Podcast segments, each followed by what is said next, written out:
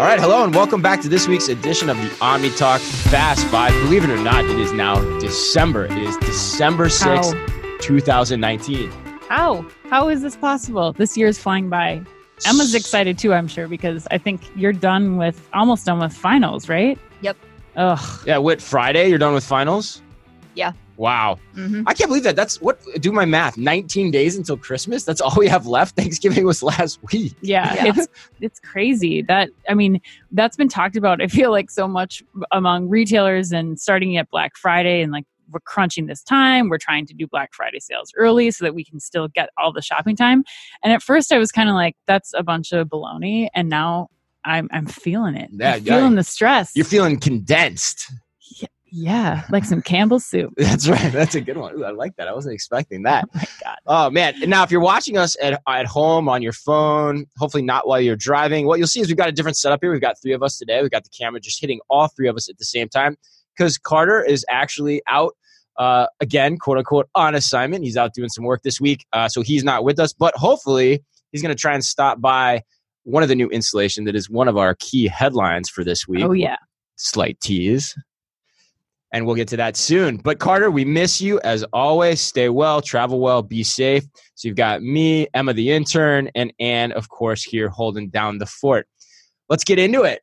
Let's do it. Should I do our sponsor? Absolutely. Thanks, Ann. Always love the reminder. Our sponsor is, of course, Trigo. Trigo helps grocers unlock the true beauty of brick and mortar retailing by designing a magical checkout free experience using computer vision and AI. Together with Tesco, Trigo is now building the largest checkout free store ever built.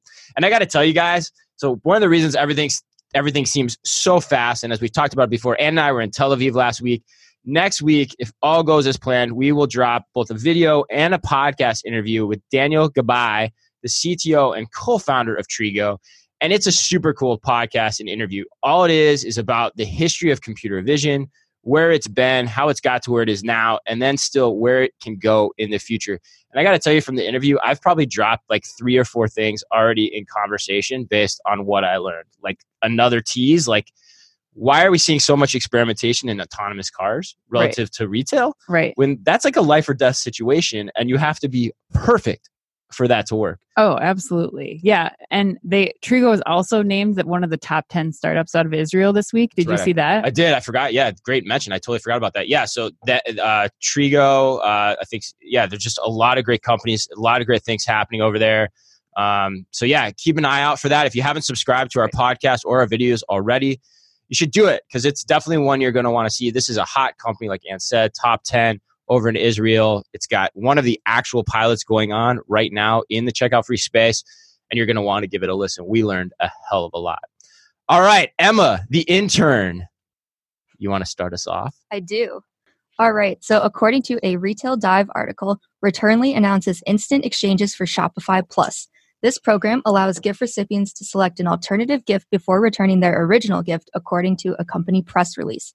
This levels the field for digital native brands who are traditionally at a disadvantage with big retailers that can re engage customers during the holidays in physical locations, the release noted.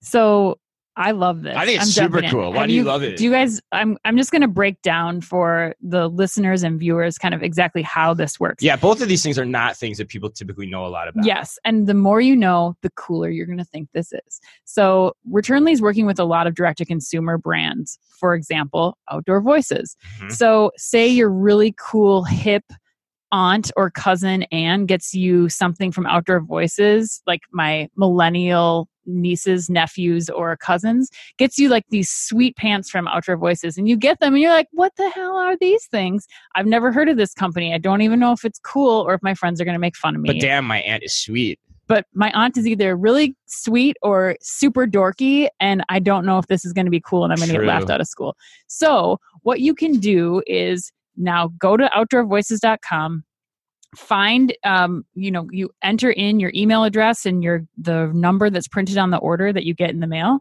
and immediately you can get an instant refund code and that can either be applied to another product on the site or um, you can wait and get a gift card if there's not something currently on the site that you want. But what is brilliant about this is that it takes that like random gift from your aunt at Christmas time and where you had to go into the physical like white barn candle company store to return that item that they got you that you don't care for um, now you can do that in a digital sense so it's really one of the first companies who's taking the returns process into an omni-channel world and not only that but they're getting exposure for these brands who haven't had it before and immediate money. So I think that um, the big difference there is that instead of waiting for processing time or something to get you know put back on the shelf and then three to seven days later reapplied to your credit card or to a gift card, now you're having the same experience you would have if you went into a physical store online. You get that product. There's no waiting around. It's brilliant. Yeah i think this thing is i think this thing's awesome. Like i thought this was one of the cooler we, we put this in the top talk earlier in the week. It was one of the cooler discussions we had around the top talk. Like we first it like caught my eye and we like talked about it. I was like hey, what do you guys think of this? And initially we were kind of like, oh, uh, uh, and then we read about it. And we are like, holy crap, this is really cool. This actually solves a real problem both for consumers and brands. Like your aunt example, as corny as it is, and a little self-serving as it is, oh yeah, is real. Like you get all these gifts, and nowadays, like you're getting gifts if you're especially if you're cool. Yeah. If you're a cool aunt or uncle you're getting gifts from things that don't have stores. Right. So how the hell do you return those? So i bet a lot of times from a customer perspective it's just like ah forget it. I got a gift. I'm not going to do anything with it. Thanks you know aunt anne my aunt my aunt's name is anne too by the way. A lot of they, aunts are named anne yeah. Shout, out, shout out to her because she listens.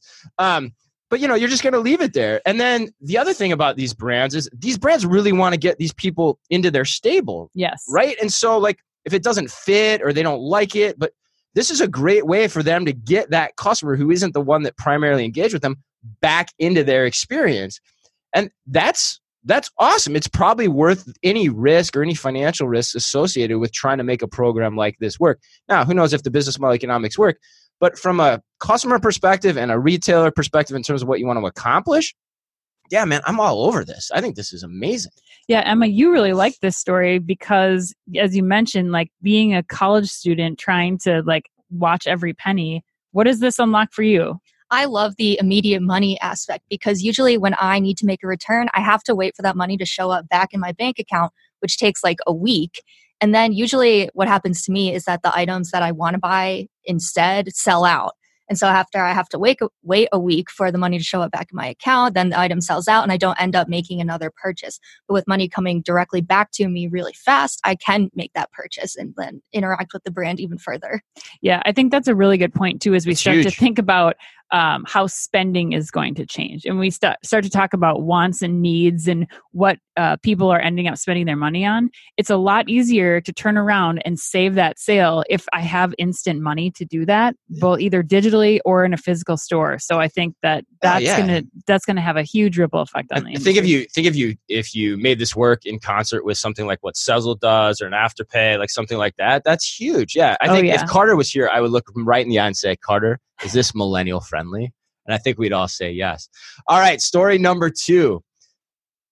Casper is adding significantly to their leadership team. So, cool stories this week. Casper has actually added Emilie Arel and Ben Clark to their leadership team. Now, normally, you know, I'd be like, okay, they've made some changes. But I think these are some pretty, pretty good moves when you look at the resume of who both of these people are. First, let's start with Emilie. So Emilie was formerly the CEO of Quidsi, if you remember that. That was formerly Diapers.com. And then prior to that, she held multiple leader, leadership positions at Gap. She also, at one time in her career, was at Target. And the reason I bring that up is because when I joined Target back in 2005 and then went through my career there, I can remember talking of people talking, excuse me, about Emilie Arel and just really, yeah, and how much esteem they had for her years after she left. And so whenever I hear wow. that or you know see that, I think that's an important anecdote to share because it means people have a lot of respect for you, the types of things you've done. And you look at a resume, it seems that that's the case as well. So shout out there. And I thought that little anecdote would prove useful uh, to people listening. Then also Ben Clark. Ben Clark is now the new chief technology officer for Casper. And he comes from Wayfair, where he was recently the chief architect. So, what does somebody from Wayfair likely know how to do? Well, chances are they're pretty damn left brained, pretty damn quantitative, and they probably pretty much know how to run the engineering and the technology required for an e-commerce business as well as a heavy business on the logistics side of things, which moving mattresses throughout the country certainly is. So, if anything, I don't know that we have a lot to add here, but if anything, I think this just shows you that Casper fortifying what they've got going on. Yeah, I, the more that I read into the backgrounds of Ben and Emilie, the more impressed I was, and how, and I think uh, the more that I felt like this story deserves a spot in the weekly Fast Five. I think you're right on, Chris. Ben's resume is really impressive. Um, not only in building the technology platform to support Casper, kind of, in whatever future endeavors they have, but the teams to support it. He's built up. You know, he was at uh, Wayfair for eight years he built up all the teams that help do things and perfect things like search on the site, customer recommendations. So it's really smart hire, in my opinion. And Emilie, you know, actually, I'm going to pay you a compliment, Chris, Oh, really? I don't often do. Wow, ever. hold on. Am I sitting down? I am, thank God. You are. Okay. I mean, you and Emilie both did work at the Gap and at Target. But what I found fascinating about her background after reading about it, and you know, as I have come to know you through working with you for the last five years, and when we started working together on Target Store of the Future, her background actually reminded me a lot of yours. And I think she's impressive the same way that I think your background is impressive because you've done a lot of things. So if you look at Emilie's background, the more I read, the more impressed I was. She's been in merchandising, in marketing. She's been VP of stores for Old Navy. So she's actually worked in the stores and has experience and knows how these things are running and operating. She has one of the most well rounded backgrounds um, in all facets of retail. And I think if you're Casper and you're going to go big and you're going to start to figure out, you know, how do we take this from our own 50 stores and our placements in places like Target and how do we blow this up and really make this the next new thing in retail and in, in the mattress industry? This is the right team to have. You have somebody who knows the ins and outs of the retail industry um, from merchandising to marketing to supply chain and who can take that generalist skill set and merge it with people like ben's technology experience i think this is setting casper up for a great great future Yeah, it's it. Th- first of all, thank you for that. That was very, very nice. i'm going to knock you in the next very story nice. so Uh, don't get don't get too yeah, I'm sure you will, and, and I'll probably be it'll probably be you know the next decade when I hear something like that again. But maybe But I appreciate that again, and you know I think the world of you too. And I I, I think it's an interesting juxtaposition too, because you're right. Even as you were saying that, I was like, yes, what you have here is someone that gets e-commerce and also has significant bricks and mortar experience. Juxtapose that with the announcement that came out as well today, right before we started taping this, which is Hal Lawton resigned today from eBay. oh god yeah What's his background? It's all e-commerce, right? For the most part, and he's going to Tractor Supply Company or something like that, like something weird. Which Hal Lawton resigned from from Macy's. Macy's, What did I say? eBay. Oh, sorry. Yeah, Yes. not from eBay. Well, he did do that too, but that was two years ago. Right. But like you know, his background's you know significantly eBay, and then he comes to Macy's to try to head up omnichannel. Seemingly, it's not working. Leaves in the holidays. That seemingly that can't work. Uh, that can't be good.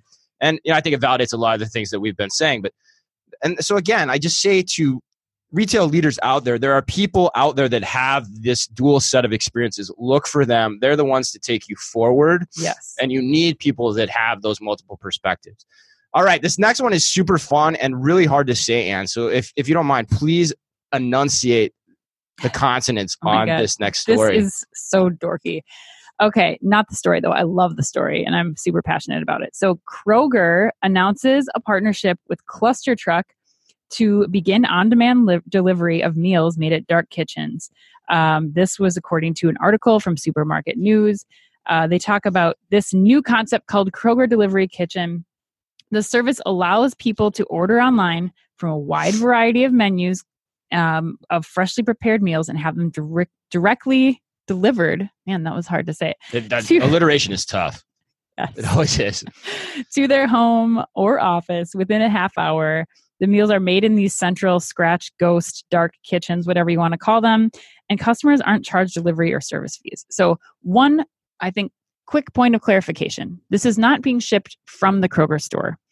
However, as I have talked about, um, I was I talked to Jeff Wells in Grocery Dive about this very topic, but for me, um, food and these ghost kitchens are the next big thing. And grocery retailers who are looking into this as a potential part of their operation are going to be this most Yeah, successful. And, why, and why is that? Because, like, to give you a little bit of kudos, you're kind of be after that after that that article in Grocery Dive, you're kind of becoming a little bit of a dark kitchen expert. I'm very dark, and I love the kitchen. so so why like why are these things so cool? Why is this so important? Um, this almost turned into one of those like SNL NPR skits, like chocolate salty, sweaty. Let's not do this, whatever. otherwise this will become Okay. the other word of cluster truck as a That's right. podcast.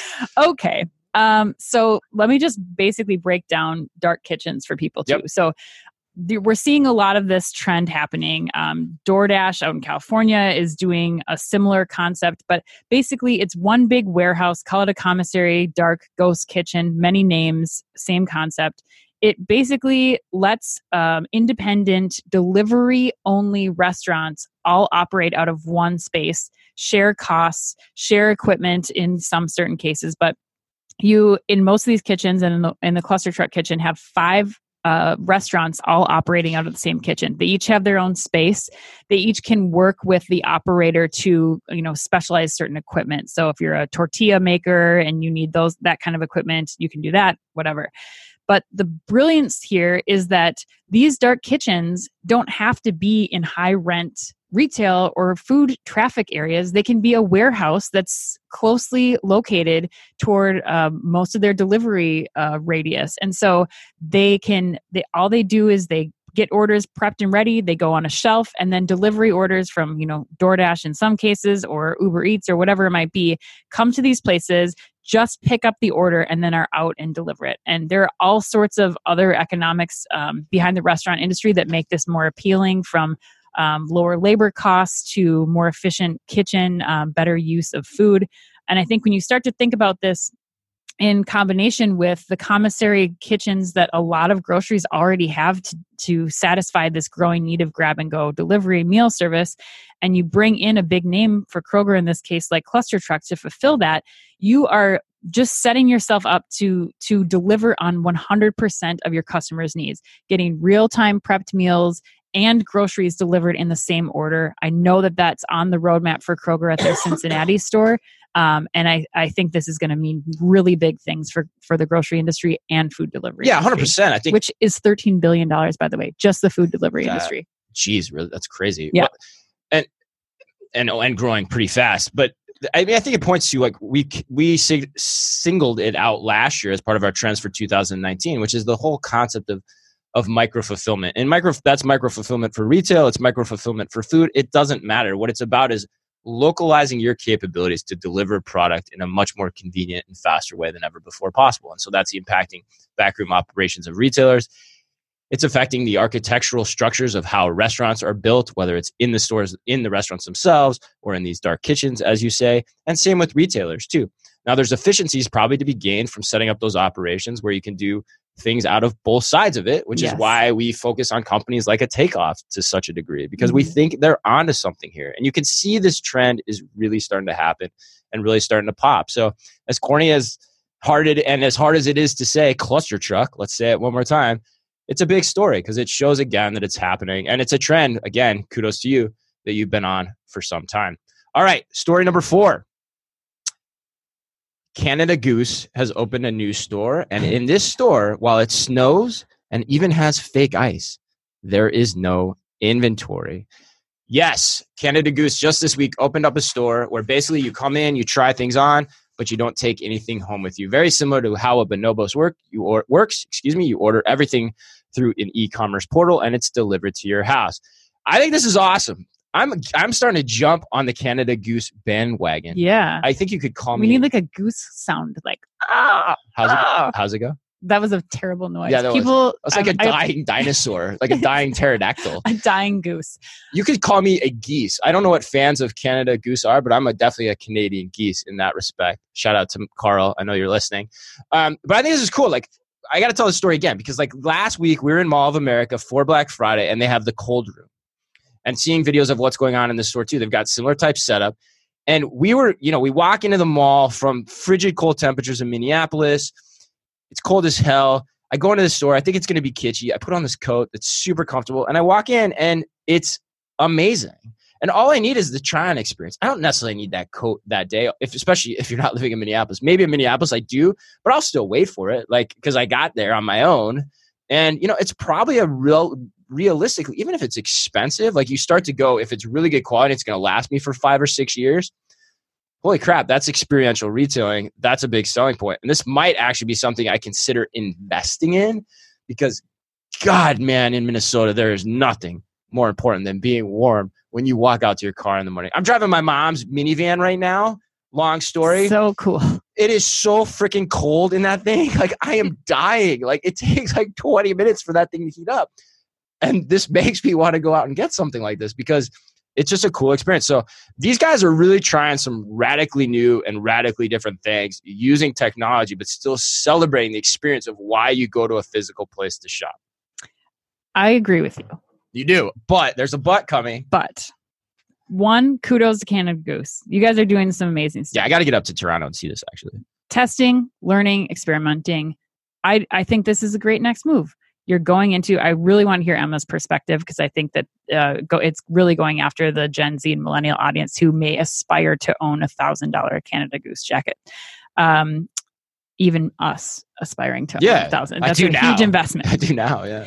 I think the best part of the experience and and what I've found from our own experience at Mall of America is getting people to put those coats on and actually experience it because otherwise you're hard pressed to spend that thousand dollars.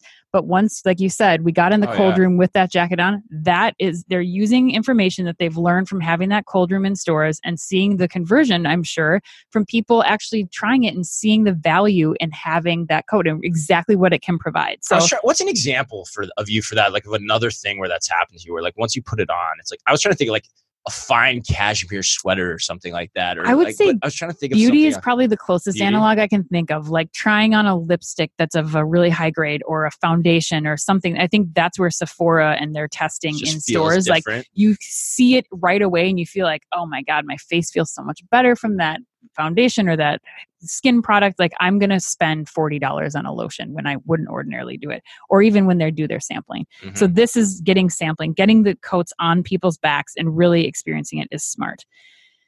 Now, my rub with this is exactly pointing to what you said. The store's in Toronto. It's a cold weather environment.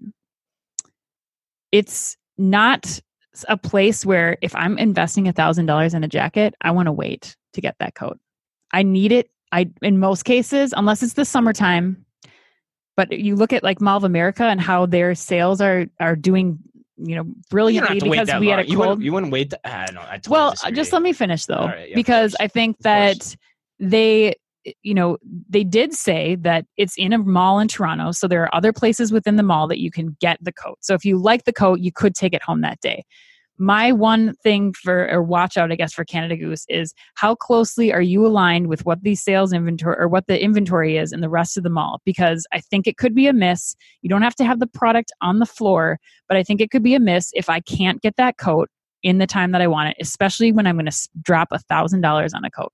I think you need to have both options available um, or delivery like within a day, especially if you're in a tourist market. Yeah, that's. I think that's actually, actually. I think that's a fair point. I think. I think you're right. Like, I think you got to watch this. Like, you, the bonobos model is cool. It's kitschy, but like, it's not great for the reasons you're talking about. And so, like, And it's not a piece of outerwear. I think outerwear is different. This is a need. This is not a yeah, if you really need, it, yeah, if you really need it, yeah, that's true. If you really need a coat, but I think to, yeah, so to your point, you got to watch that and what's the balance. And I think back, I'll give some more anecdotes. I'm going to go back way back here. This is like 2000, like back in the early days of e-commerce. I can remember the Gap with denim trying to be really smart about how do you use e-commerce to save the sale.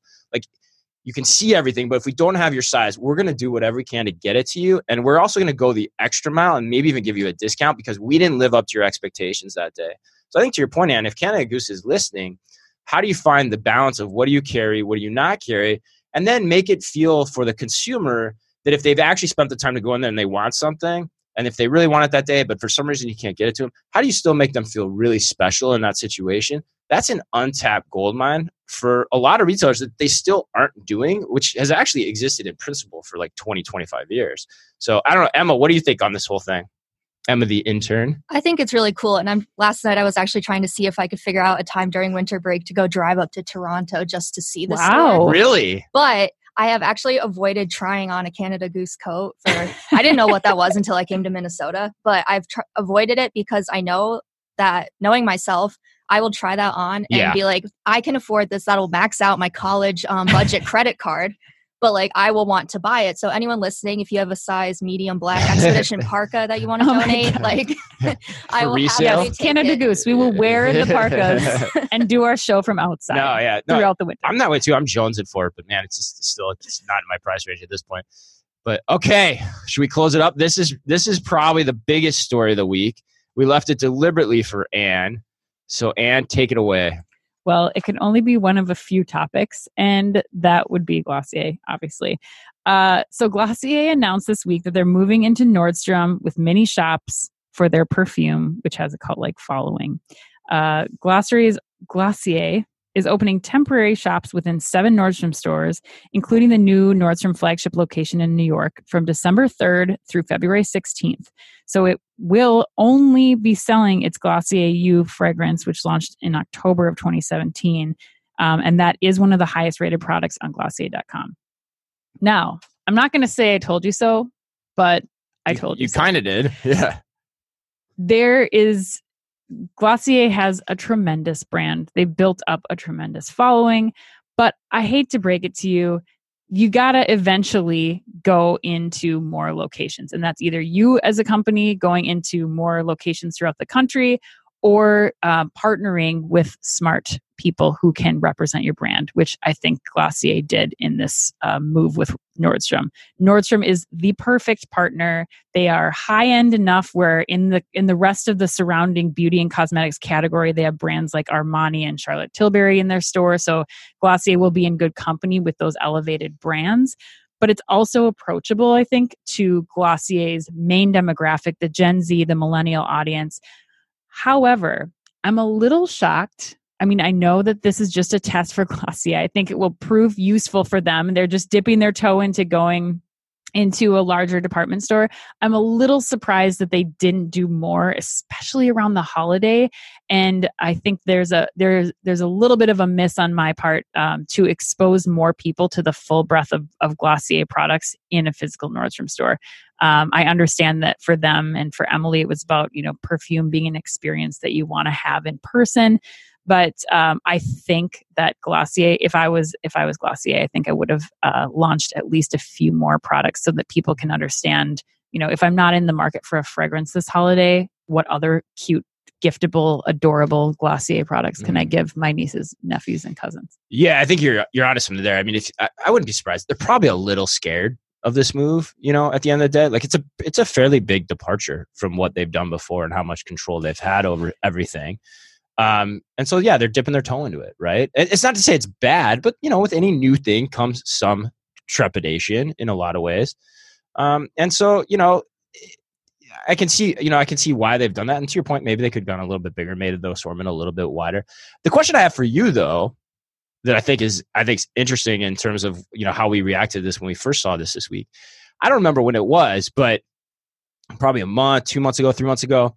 I distinctly remember you saying that if Glossier goes from building their own stores to taking their brand into department stores, mm-hmm. similar to how you see other cosmetics brands in department stores, that that actually is a death sentence, could be a death sentence, and could take away the coolness factor of Glossier. Do you feel that's at risk here, or is the, or is this the right partner for what they eventually need to do? Which is given to your point, you still got to extend your distribution at some point in time and get your product in the hands of more people. I think it's a death sentence if you go into the counters at Macy's. Uh, I don't think that it's a death sentence if you carefully select and curate the right partners, which is why, again, I think Nordstrom was the right place to go. Nordstrom, and I think that we'll start to see Glossier test their concept and maybe some of these other alternative department store concepts where it's still there's still some cachet to the brand, um, and and finding those right partners. So I don't think it's a death sentence. I think It's almost like taking the Nike approach to distribution. Like, how do you just keep it really as Exactly. cachet, cachet as possible across the different tiers of where things are located? And I think the reality is, and we've talked about this a lot in, in the last week alone, is just that these, in order to reach scale, these companies are going to have to find the right ways to get their products spread across the country. And for a lot of them, opening their own stores might not be a possibility. And especially when you start to look at all the complications with hiring and finding the right people to maintain your brand throughout all these stores, when you can work with a reliable partner who's been doing this best, who are known for their service, like Nordstrom is. I think it, it makes sense, and um, and we're seeing this happen a lot. Like, look at Kylie Coty and that partnership that just, or and that, uh, sorry, investment that we talked about a couple weeks ago like these direct to consumer brands are being built and they're you know they're doing their thing direct to consumer online but in order for them to scale they're going to start to go mass market and this is another example of that. Um, and i just I, I think that yeah not even mass not excuse me not even mass market but like wider in distribution Right. i think that's a $64000 question here and i think that's what we're grappling with. And we talked about this in a little bit in the podcast with the ceo of b8ta but e- can e-commerce scale if you're only servicing everyone that lives on the coasts of america? I don't think we know the answer to that yet. I am skeptical of that because Mhm. no e-commerce business has just scaled on its own or very few have. You can count on one hand the number that have done that in the last 20 to 25 years. So i think and to your point right like you need a bigger reach at some point. Now how much bigger of a reach do you need?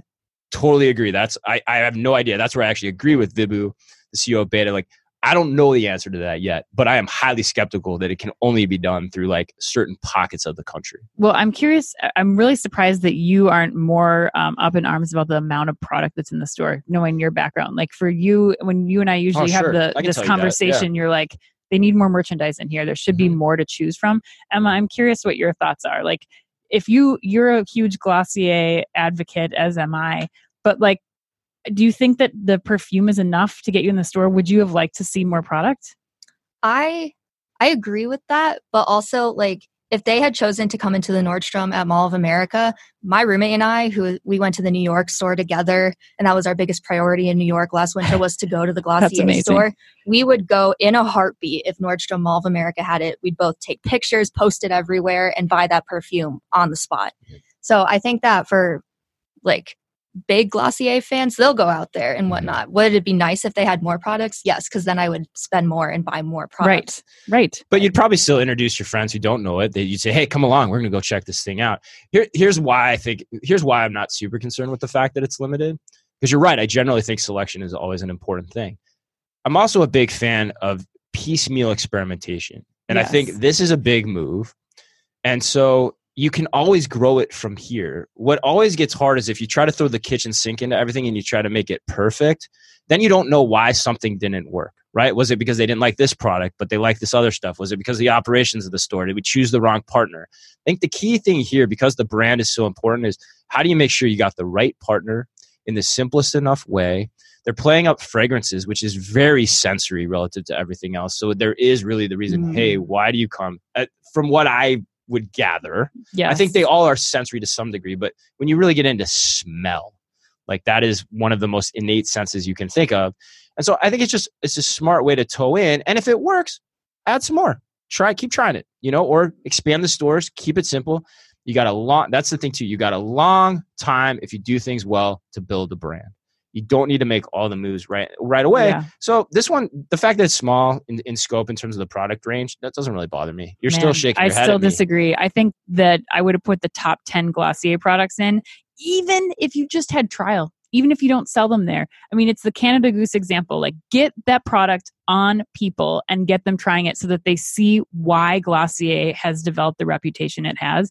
And if like the, I just worry people are going to miss out on experiencing Glossier who aren't the big fans because they're not in the fragrance market. the other piece of the- Fragrance is very personal. the so, other yeah the other piece of this we don't know though is are they operationally ready for it you know like what what do seven nordstrom stores mean from a production i don't know like it doesn't seem like a lot but there's a lot of production and supply chain things that have to get figured out depending on how wide you make that so you know but i think you're yeah why not I ha- mean- i get you why not have the boy brow there so Yes. everyone can see it and understand it The when bubble emma wrap, the, the- intern yeah. takes all her friends to glossier on a pilgrimage. you're going to train the staff my last point you're going to Yeah. train the staff it costs you a minimal amount to just have some sample trial product there you can still fulfill from your new york or la offices or whatever you want to do all and you're already training the staff on the one perfume product it's not that difficult to train staff across even five products so that you can highlight the full assortment and really go out there Yeah. so Well, hopefully Carter, Carter, if he has time, is going to try to stop by the new store, and we'll get a report out when we talk to him next. I don't. Did you know from the the articles? My last question on this: Are the pink coveralls in play on this, or like how does that work?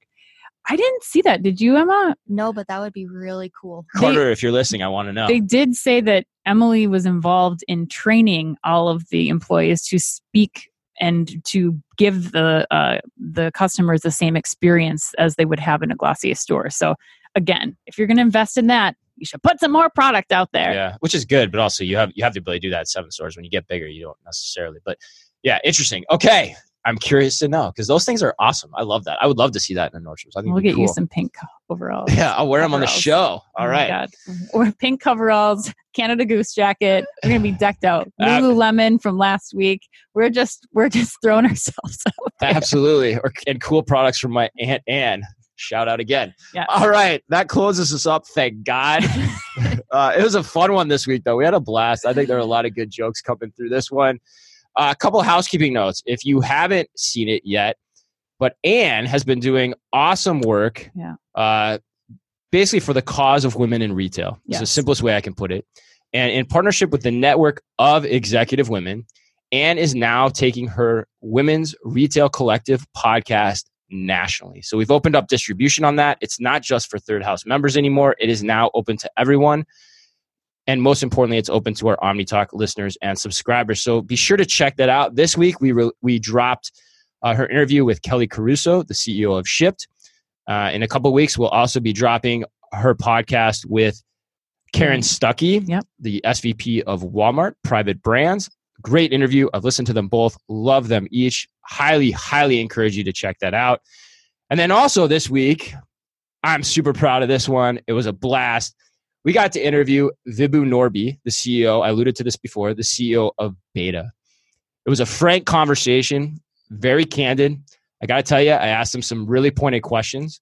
And in all honesty, I got to tell you, after doing the interview, I have even more open questions about the long term viability of b8ta's business model and their tech. But kudos to Vibhu for coming on the program and being unafraid to have those conversations, to have that debate, and really to go one on one and talk about the issues that we think matter in terms of how retail is going to play out in the future. You want to check that out? It's live as of Thursday and ready for your listening pleasure. Finally, of course, as always, like, review, and subscribe to our podcast. If you haven't done that, please do it now. Leave us a review. It means a whole hell of a lot to us. And as I always say, every difference makes a difference. So for Anne, for Emma the intern, and for me, be careful out there.